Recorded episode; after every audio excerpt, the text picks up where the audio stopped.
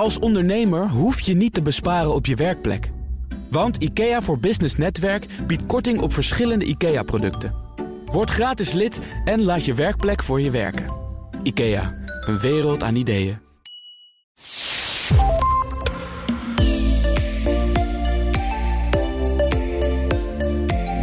Met zijn boek Drive zette Olympisch kampioen Mark Tuitert de Stoïcijnse mindset op de kaart. Een mindset waarmee je, volgens hem, altijd scherp en relaxed kunt blijven, ook in moeilijke tijden. In zijn tweede boek, Flow, de Stoïcijnse mindset voor een rijkelijk stromend leven, gaat hij verder. Als een Stoïcijnse coach laat Mark je zien hoeveel vormen de filosofie in de praktijk kent.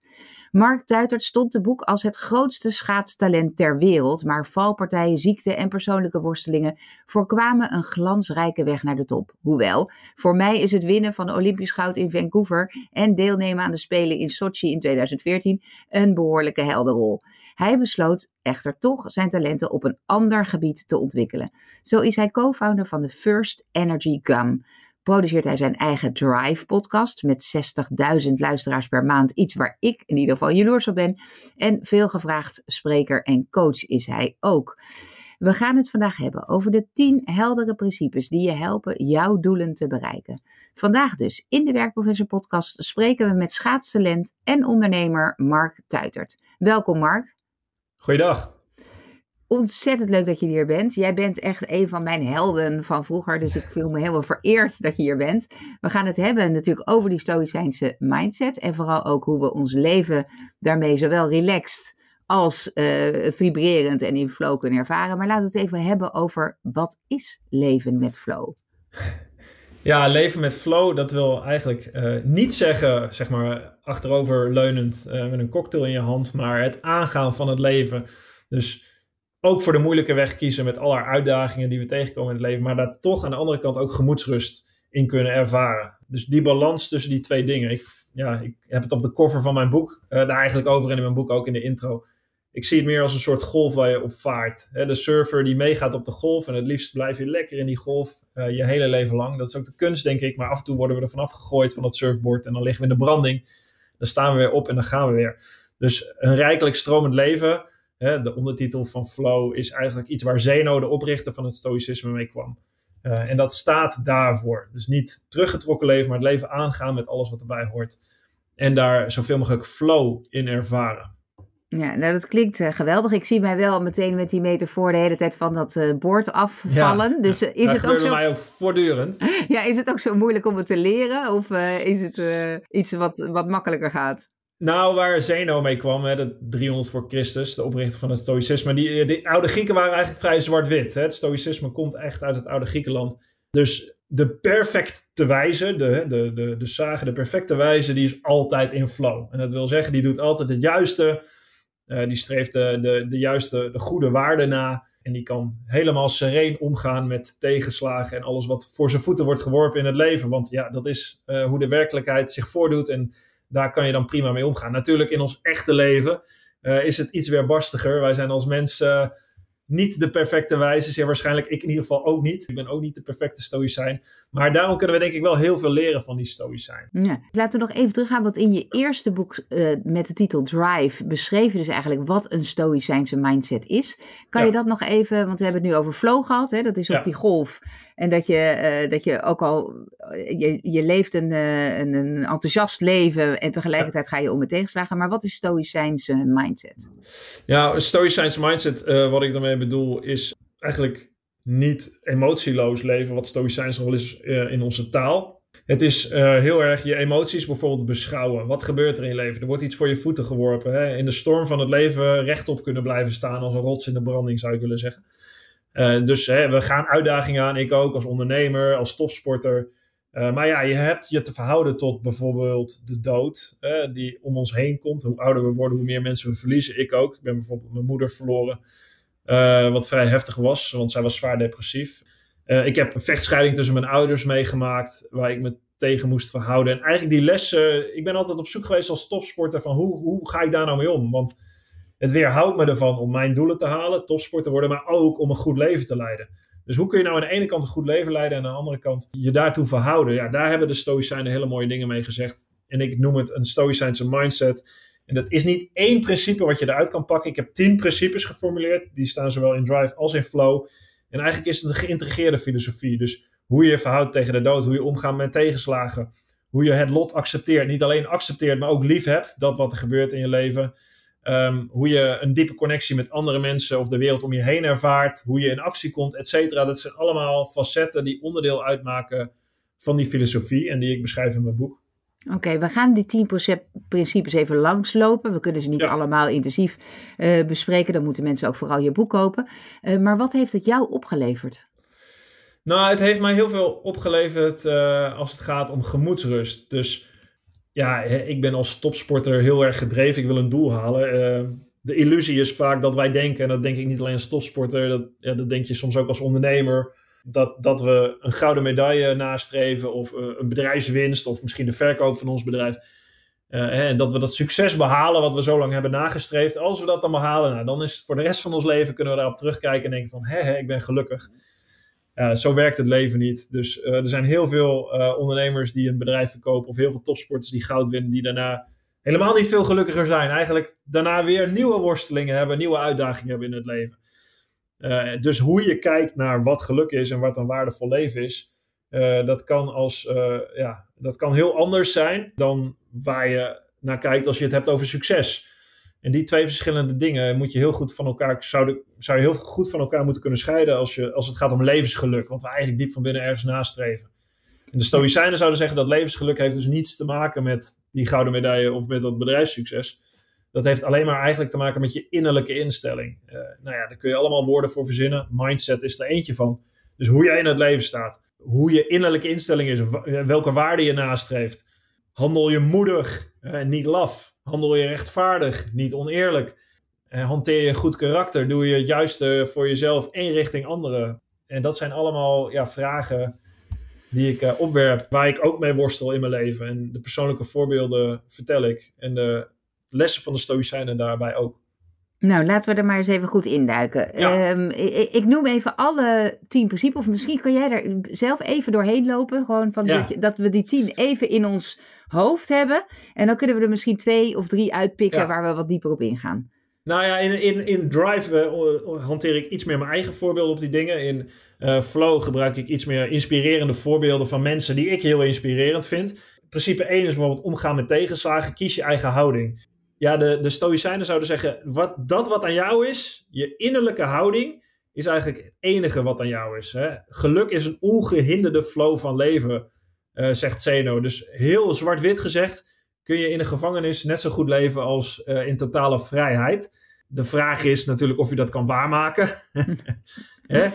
Epictetus zou zeggen: leg je toe op sterven, op gevangenschap, op marteling, op verbanning. En dat alles met een gerust hart en vol vertrouwen. Dus eigenlijk zouden de Stoïcijnen zeggen: het maakt niet uit in welke situatie je bevindt. Of je nou fantastisch succesvol hebt en alles gaat goed voor je. Je krijgt veel applaus. Of uh, je zit in diepe ellende. In principe moet je je terug kunnen trekken in je innerlijke houding. Als jij de juiste dingen doet, dan sta je sterk. Uh, en dan kun je of in rijkdom of in armoede gelukkig leven. En dat vind ik heel mooi. Hè? Dus daar kun je heel veel waarde uh, aan ontlenen als het niet goed gaat. Als voorbeeld gebruik ik bijvoorbeeld James Stockdale. Dat was een Amerikaans gevechtspiloot die in de Vietnam uh, gevangen zat, gemarteld werd, zich heel heldhaftig moest gedragen en zijn eigen innerlijke instelling hoog moest houden. Niet alleen voor zichzelf, maar ook voor de rest van zijn manschappen. Nou, er zijn mensen die dat gelukt is en daar kunnen we ons aan vasthouden. Ja, Victor Frankl is ook zo'n voorbeeld volgens mij in de, in de concentratiekampen. Iemand ja. die toch een manier heeft gevonden om zich te verhouden uh, met, met een soort hoopvol iets. Absoluut. De, de, extreme omstandigheden. Ja, ik vind het ook, dat vind ik ook echt een uitdaging, maar ook iets heel moois om te kijken of dat. Uh, ja, of je zoiets kan ontwikkelen waardoor je in zo'n situatie dat vast nou ja, Je kan het voorbeeld van Zeno zelf, de oprichter van het stoïcisme, dat was een handelaar, dat was een ondernemer. Hij had een hele dure vracht met paars paarse kleurstof, hè, dat haalden ze uit slakken. Dat was ontzettend duur. Dat gebruikten keizers om een gewaad te kleuren. De paarse kleur was bijzonder. Zijn schip verging voor de haven van Athene in een storm. Hij verloor alles wat hij bezat. Dus uh, daarna komt hij in Athene aan en wijdt hij zijn leven aan de filosofie. Dus als je het hebt over een transitie maken als ondernemer naar filosoof, dat deed Zeno. Uh, en zijn leven werd daar waardevoller door. Hè? Uh, dat is wat op zijn pad kwam waar hij mee om moest gaan. Um, ja. Dus het geeft ook nieuwe, nieuwe dingen. En dan het tweede principe. Ja, het tweede gaat over oordelen. Uh, blijf de juiste vragen stellen. Wij zijn natuurlijk heel snel gewend om een oordeel te spuien ergens over. Hè? Die vindt dat, ik vind dat. als we naar het nieuws kijken, naar social media, naar de politiek, er wordt geen oprechte interesse in elkaar getoond om tot een waardeoordeel te komen. Het gaat over dit is wat ik ervan vind en dit is wat jij ervan vindt. We komen ja, sterker nog, als je geen duidelijk oordeel hebt, dan word je niet gehoord. Word je niet eens gehoord. Hey, uh, als je te genuanceerd in een praatprogramma uh, opereert, dan word je niet uitgenodigd, zeg maar. Dat is niet zogenaamd interessant om naar te luisteren voor de kijkers. Ja, ik ben het er eigenlijk niet mee eens. En dat zou Socrates ook zeggen. Socrates werd gezien als de meest wijze filosoof, het voorbeeld ook van de Stoïcijnen. En hij werd gezien als wijs omdat hij in ieder geval wist dat hij niet alles wist. Ja, en dat vind ik fascinerend. Ik, uh, ik, ik roep mensen eigenlijk op om betere vragen te stellen. Hè, dus we leven niet zonder oordelen. Dat is ook niet erg. Hè? Het helpt ons om keuzes te maken. Maar het kan ons ook in de weg zitten. Als we heel erg vasthouden aan ons eigen gelijk. Dat kan als uh, vader zijn of als ondernemer uh, naar je team. Ja, dan stel je oprecht vragen wat iemand anders vindt. Daarom ben ik een podcast begonnen. Om oprecht geïnteresseerd te zijn in iemand anders. En door te vragen naar wat iemand anders beweegt. En wat is nou een concept waar je het over hebt? Als je het hebt over vrijheid, wat bedoel je dan precies? Als je het hebt over rechtvaardigheid, wat bedoel je dan? Uh, Aletta Jacobs noem ik in mijn boek. Nou ja, Aletta Jacobs is uh, de voorvechtster van vrouwenkiesrecht. Anderhalf eeuw geleden hadden vrouwen geen kiesrecht. En dat vond men rechtvaardig. Nou, in principe is dan een interessante vraag. Wat is de definitie van rechtvaardigheid dan? Precies, ja. Als je daar goed op doorvraagt, kom je daar dus niet uit. Dus in principe, in plaats van te oordelen, kunnen we elkaar dus beter goede vragen stellen om erachter te komen wat ons beweegt. En dan komen we er ook achter wat we niet weten. Ja, en uiteindelijk helpt dat, dus je houding tegenover tegenslagen, maar ook vragen blijven stellen in plaats van oordelen, dat helpt allemaal om in die flow te komen, slash te blijven. Ja, eigenlijk is een onderzoekende houding veel wijzer om aan te nemen en daardoor kom je in flow in het leven, want daardoor leer je. Zodra we een oordeel hebben, uh, heffen we onze lessen op. Dan zeggen we, ik weet het eigenlijk al, dus ja, wat heeft het dan nog voor zin om door te vragen? Daar, daar stopt het leren. Dus als we willen blijven leren en in flow willen blijven, helpt het om juist de vraag te blijven stellen. Oké, dan hebben we nummer drie. Ja, ja dat gaat eigenlijk over winnen. Hè. Ik ben van topsporter natuurlijk. Uh, en in die zin ook uh, focus op het proces. Ik, ik omschrijf eigenlijk, ja, eigenlijk heeft Covey dit, dit uh, overgenomen van Epictetus. Hè? De, de tweedeling in controle. Wat aan jou is en wat niet aan jou is. We denken heel vaak dat heel veel dingen aan onszelf zijn en dat we die allemaal moeten controleren. vaak moeten we ons juist richten op dat wat aan ons is. Onze eigen keuzes en acties, onze innerlijke instellingen. Heel vaak kijken we naar concurrenten, ook als topsporters. Oh, wat doen die?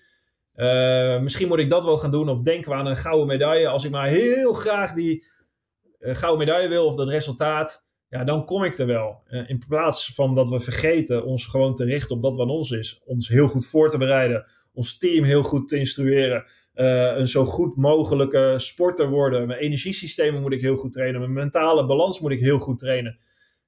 In plaats van je te laten verblinden door het resultaat, kun je je beter richten op je innerlijke instelling. Doe je er alles aan om alle facetten van succes uh, die je wilt behalen zo goed mogelijk in te vullen. alle puzzelstukjes in elkaar te laten vallen. Als ondernemer ben je, heb je het logistieke proces op orde, je productie op orde, je financiële huishouding op orde, je marketing op orde, je personeel, et cetera. Ben je daarmee bezig dat dat goed staat? Of ben je bezig met uh, dat einddoel? Nou, ik zou zeggen, wees bezig um, met alle met facetten die daaronder liggen. Precies, ja, ik, ik geloof wel dat je wel moet weten waar je naartoe onderweg bent. Dus dat je wel een soort ja. einddoel geformuleerd uh, moet hebben. Maar dan vervolgens ja. zou je inderdaad het investeren in het proces en weten dat je die dingen allemaal goed doet. Dan moet je daar ook vanzelf tussen aanhalingstekens komen. Zo makkelijk ja. is het niet.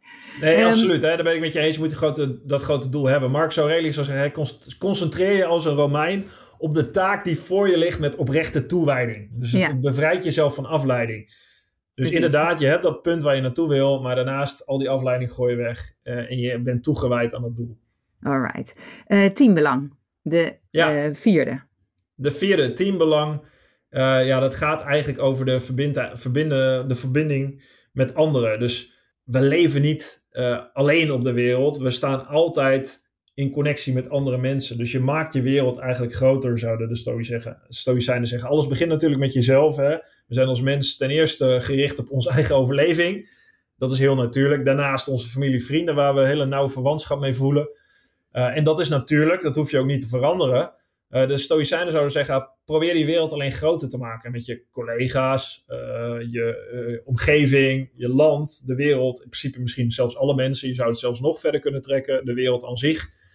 Uh, en dat maakt je leven uh, fijner. Als je flow wilt ervaren, doe je dat niet in je eentje op een surfboard, maar dan doe je dat met andere mensen tegelijk. Hè? We zijn sociale wezens. De waarde die we uit ons leven halen is die connectie met anderen. En kunnen we, lukt het ons, zou, uh, zouden de Stoïcijnen zeggen, om ons zo te verhouden ten opzichte van onszelf en onze naasten, ook naar vreemden? Kunnen we, kunnen we die cirkels verder leggen? Dus hè, Epictetus heeft daar een mooie quote voor die zegt: Is het soms paradoxaal om te zeggen dat de mens van nature zachtmoedig en betrouwbaar is en om zijn medemens geeft? Nee, dat is het niet. Dus het is natuurlijk dat we dat doen. En ik heb als voorbeeld, dat vind ik echt een van mijn favoriete eh, zakenboeken, mijn businessboeken ligt altijd boven op mijn stapel. Dat, uh, dat is Let My People Go Surfing van Yvon Chouinard, de oprichter van Patagonia. Ja, dat vind ik een fantastisch boek. Hij is ondernemer geworden tegen wil en dank. Nou, dan, uh, dan, dat, dat vind ik ook al sowieso mooi. Dat, dat voel ik me heel erg verwant aan. Hij zegt, ja, als er sneeuw ligt ga je skiën. Als de wind staat, dan ga je surfen. Amen, mee eens. Autonomie is een van mijn kernwaarden. En Chouinard bouwt zijn bedrijf Patagonia op uh, rond het idee dat hij niet alleen is op de wereld, maar dat, dat zij niet schade willen berokkenen aan de wereld als kledingbedrijf. Uh, en in de jaren tachtig gaan zij mee in het hele greed is good verhaal. Hè? Aandeelhouderswaarde is alles wat ertoe doet. Ja, en hij breekt daar op een gegeven moment mee. Hij zegt: Nee, ik wil het beste voor mezelf. Dus ik wil de vrijheid hebben om te gaan en staan waar ik wil. Maar we maken ook een heel goed product voor onze klant. En ik zorg voor mijn personeel. Dus hij is de eerste die komt met kinderopvang voor zijn personeel. Hij is de eerste die komt met Let My People Go Surfing. Zo heet zijn boek. Maar hij geeft vrijheid aan zijn personeel om te kunnen gaan surfen wanneer ze willen. Mits het werk natuurlijk maar gedaan wordt. En hij legt die lat nog hoger en die cirkels maakt hij nog groter. Uh, hij geeft ook om de natuur. Uiteindelijk, en dat is maar uh, afgelopen jaar gebeurd, heeft hij zijn aandelen in een stichting overgedragen die, uh, waarbij alle winst ten goede komt aan natuurbehoud. Dus het zit in de kern van zijn bedrijf dat hij niet alleen aan zijn eigen belang denkt, maar ook aan dat van zijn personeel, van zijn klanten, van zijn suppliers en aan dat van de wereld. Ja, dat vind ik heel stoïcijns. Ja, ja, het is een, een, een, heel inspirerend voorbeeld, ook als het gaat over kernwaarden in bedrijven. Hè? Hoe, je, hoe je dat echt invulling geeft. Hij geeft filosofielessen aan zijn personeel inderdaad over die kernwaarden. Ja, ja, ja het is echt fantastisch. Uh, een heel inspirerend voorbeeld voor iedere ondernemer die hier naar luistert en denkt, uh, oh ja, wat was het ook alweer met kernwaarden? Zoek even op Patagonia en uh, kernwaarden. En, Lees en, dat boek. Lees ja. dat boek. Ja. Um, de andere um, principes, hè, je beschrijft ook het lot, speel ja. Je rol met verven, je beschrijft de dood, leef met het einde in zicht, geluk, plaats geluk in het nu, niet in de toekomst, kompas, ontdek de missie die bij je past en dan de laatste twee zijn karakter, laat je niet leiden door je ego en de allerlaatste is daden, laat je leven stromen. We kunnen er denk ik nog drie uh, bespreken van deze zes. Ja. Welke zou jij daaruit willen liggen? Welke ligt het dichtst bij je hart? Nou, wat het dichtst bij de, bij de filosofie ligt is uh, karakter. In principe uh, gaat ja. er... Laat je niet alles. leiden door je ego. Laat je niet leiden door je ego. we hebben natuurlijk allemaal ergens een ego. Hè? Als sporter wil ik winnen. Als ondernemer wil je misschien succesvol zijn. Of je wil ergens gezien worden. En dat is ook natuurlijk, dat, houdt, dat, dat hoort erbij. Maar ja, ik omschrijf het, hè, het, is, het is mooi je ego als dienaar, maar uh, als je jij, als je dat omdraait, hè, als het een meester wordt, uh, ja, dan gaat het vaak de verkeerde kant op. Als verhaal heb ik, uh, dat is ook een verhaal over leiderschap, het verhaal van Ernest Shackleton, een, een Britse poolreiziger. en eigenlijk alles waar hij aan meedoet mislukt. Een hele grote expeditie die hij optuigt. Maar hij zoekt de mensen uit op karakter die met hem meegaan. Dus hij kijkt niet alleen naar diploma's of naar cijfers, maar meer naar hun interne instelling, hun eigen karakter. Kunnen ze hun gemoed hoog houden? Kunnen ze een liedje zingen bijvoorbeeld, zodat ze de boel vrolijk kunnen houden in moeilijke tijden? Uh, hebben ze doorzettingsvermogen, wat eigenlijk misschien wel veel belangrijker is dan een daadwerkelijk uh, diploma. En die mensen neemt hij mee. En als het dan verkeerd gaat, want zijn schip uh, loopt vast in het ijs en, ze zit, en zijn, zijn team zit twee jaar lang op het ijskoude Antarctica ja, dan zorgt hij ervoor dat hij zijn manschappen weer terugkrijgt. En dat lukt hem. Uh, niemand overlijdt. En dat is, uh, ja, dat is uniek. Dat is uh, een vorm van leiderschap die denk ik ja, nog steeds heel relevant is. en wat hem een goed mens maakt. Letterlijk, ja. zijn bijnaam was de viking met het moederhart. Dus hij is, hij is een soort viking. Hij heeft een groot doel, hij gaat ergens voor, maar hij is ook een soort ja, moeder voor, voor zijn team. Ja. die twee dingen maken hem tot een voorbeeld van karakter. Dus de Stoïcijnen hebben altijd een voorbeeld van karakter. Marcus Aurelius heeft zijn uh, adoptief schoon, zijn, zijn, zijn vader uh, als karakter. Een karakter wat mild is, onverstoorbaar, uh, hard werken, volhardendheid, bereidheid om naar mensen te luisteren, te doen de dingen die in het algemeen belang zijn.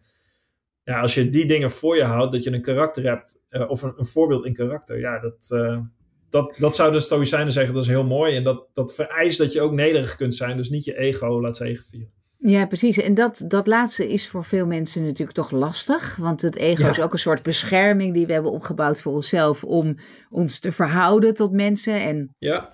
Ja, om, om onze zekerheid aan op te hangen. Hè. Een eh, ego-structuur gaat over: um, uh, oké, ik ben dit zo'n soort type persoon. En, en ik laat mij niet beledigen, of ik laat me niet in de hoek zetten. Of uh, ik doe heel erg mijn best om gezien te worden.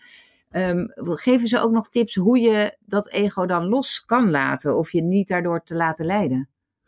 Ja, ja, zeker. Ik heb een heel mooi voorbeeld van Giannis Antetokounmpo. Dat is, de, dat is een groot basketballer in Amerika, titels gewonnen, uh, opgegroeid in armoede. Die zegt, meestal als je denkt, oh ik ben geweldig, dit gaat zo goed, dan ben je in de dagen daarna minder goed. Hij zegt, ik heb geleerd, uh, als je je focust op het verleden, dan spreekt je ego. Ik deed dit in het verleden, daarom won ik dat als ik focus op de toekomst, dan spreekt mijn trots. Hè, de volgende wedstrijd die ga ik domineren. En hij probeert te focussen op het moment. Dat is nederigheid. Hij zegt dat is geen verwachting hebben, maar het veld opstappen, van het spel genieten en op een hoog niveau spelen. Dat is de kunst die ik heb geprobeerd te beheersen en het werk, zegt hij. Ja, dit vind ik een heel mooi voorbeeld uh, van reflectie. Dus teruggaan naar jezelf. Uh, niet in je eigen verhaal meteen geloven. Maar denk van oké, waarom raakt mij dit? Hè? Als je kritiek krijgt, zou je inderdaad, hè, dan komt je ego in, uh, in verweer van, uh, hey, uh, dit ben ik, wie ben jij wel om dit voor mij te vinden? Je kan dat ook even parkeren en zeggen, hey, wa wat probeert iemand mij nou te vertellen? Um, en als je het hebt over karaktereigenschappen, ja, probeer eens helder te krijgen wat, wat de kernkaraktereigenschappen zijn die jij na wilt streven. Als je bijvoorbeeld rechtvaardigheid nastreeft, dan, ja, dan, dan kan een aanval op je ego, uh, dat zijn misschien hè, dat iemand jou onrechtvaardig vindt. Uh, en als jij dat weet en dat belangrijk vindt, dan kun je daarover in gesprek gaan. Dus uh, terugvallen op je leidende principes en daar positieve relaties opbouwen met je kinderen, familie, collega's, klanten. Ja, dat is denk ik ontzettend belangrijk. En de nederigheid daar zelf in hebben om, niet, om je ego in ieder geval te herkennen en daar niet meteen in te reageren. Uh, dat is denk ik een, een groot goed. Dus, ja, en, en, ik denk een opgave die voor veel mensen, en inclusief voor mijzelf, iets is waar we ons hele leven mee bezig zijn om dat uh, te beschermen en om daar aandacht aan, uh, aan te besteden. Ja. Um, er staat ook iets over um, het lot. Speel je rol met verven.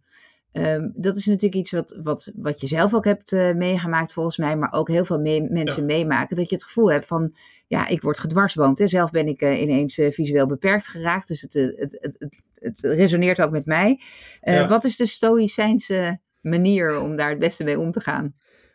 Ja, de Stoïcijnen zouden zeggen: je lot heb je niet alleen te accepteren, maar ook lief te hebben. Eigenlijk redeneren ze heel erg vanuit de natuur. Er worden dingen voor onze voeten geworpen ja, die niet aan ons zijn. We hebben vaak de illusie hè, dat, we, dat we dingen kunnen controleren. We hebben de illusie dat we ons leven zo kunnen vormgeven. Hè? Als we maar heel gezond leven, als we heel erg ons best doen om risico's te ontlopen, dan krijgen we misschien geen ziekte of dan geen ongelukken, zeg maar.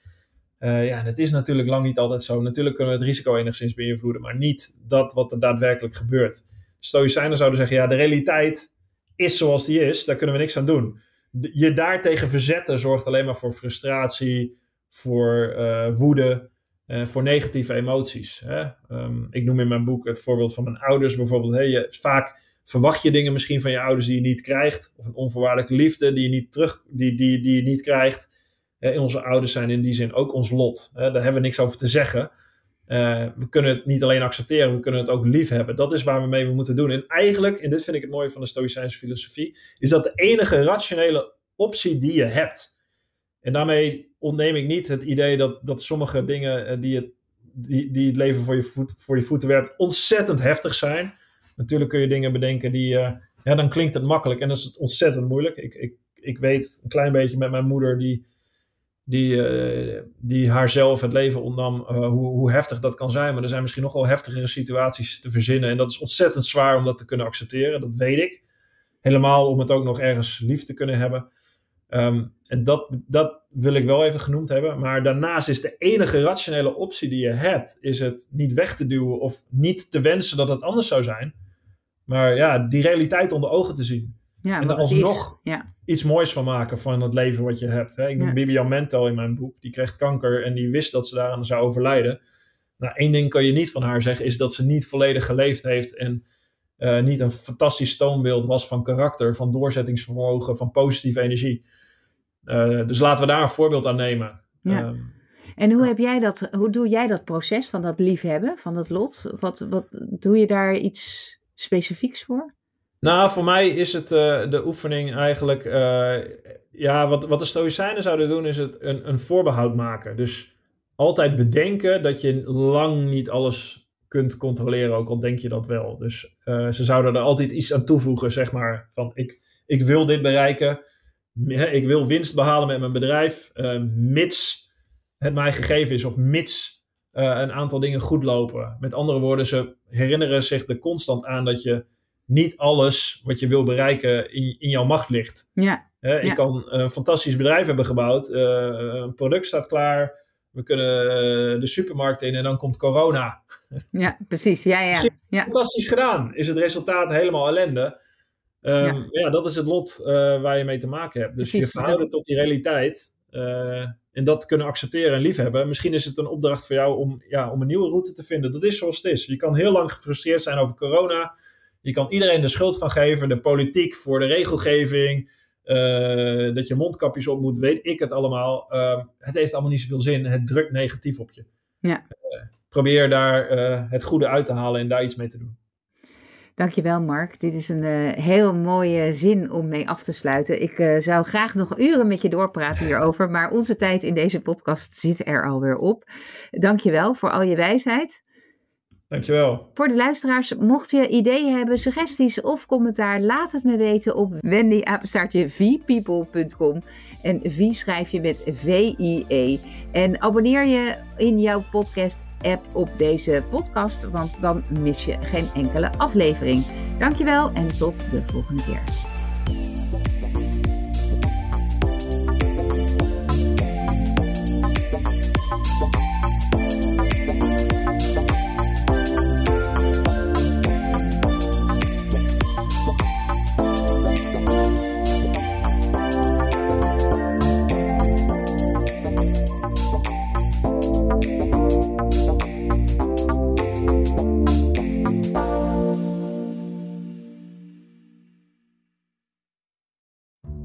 Als ondernemer hoef je niet te besparen op je werkplek. Want IKEA voor Business Netwerk biedt korting op verschillende IKEA-producten. Word gratis lid en laat je werkplek voor je werken. IKEA, een wereld aan ideeën.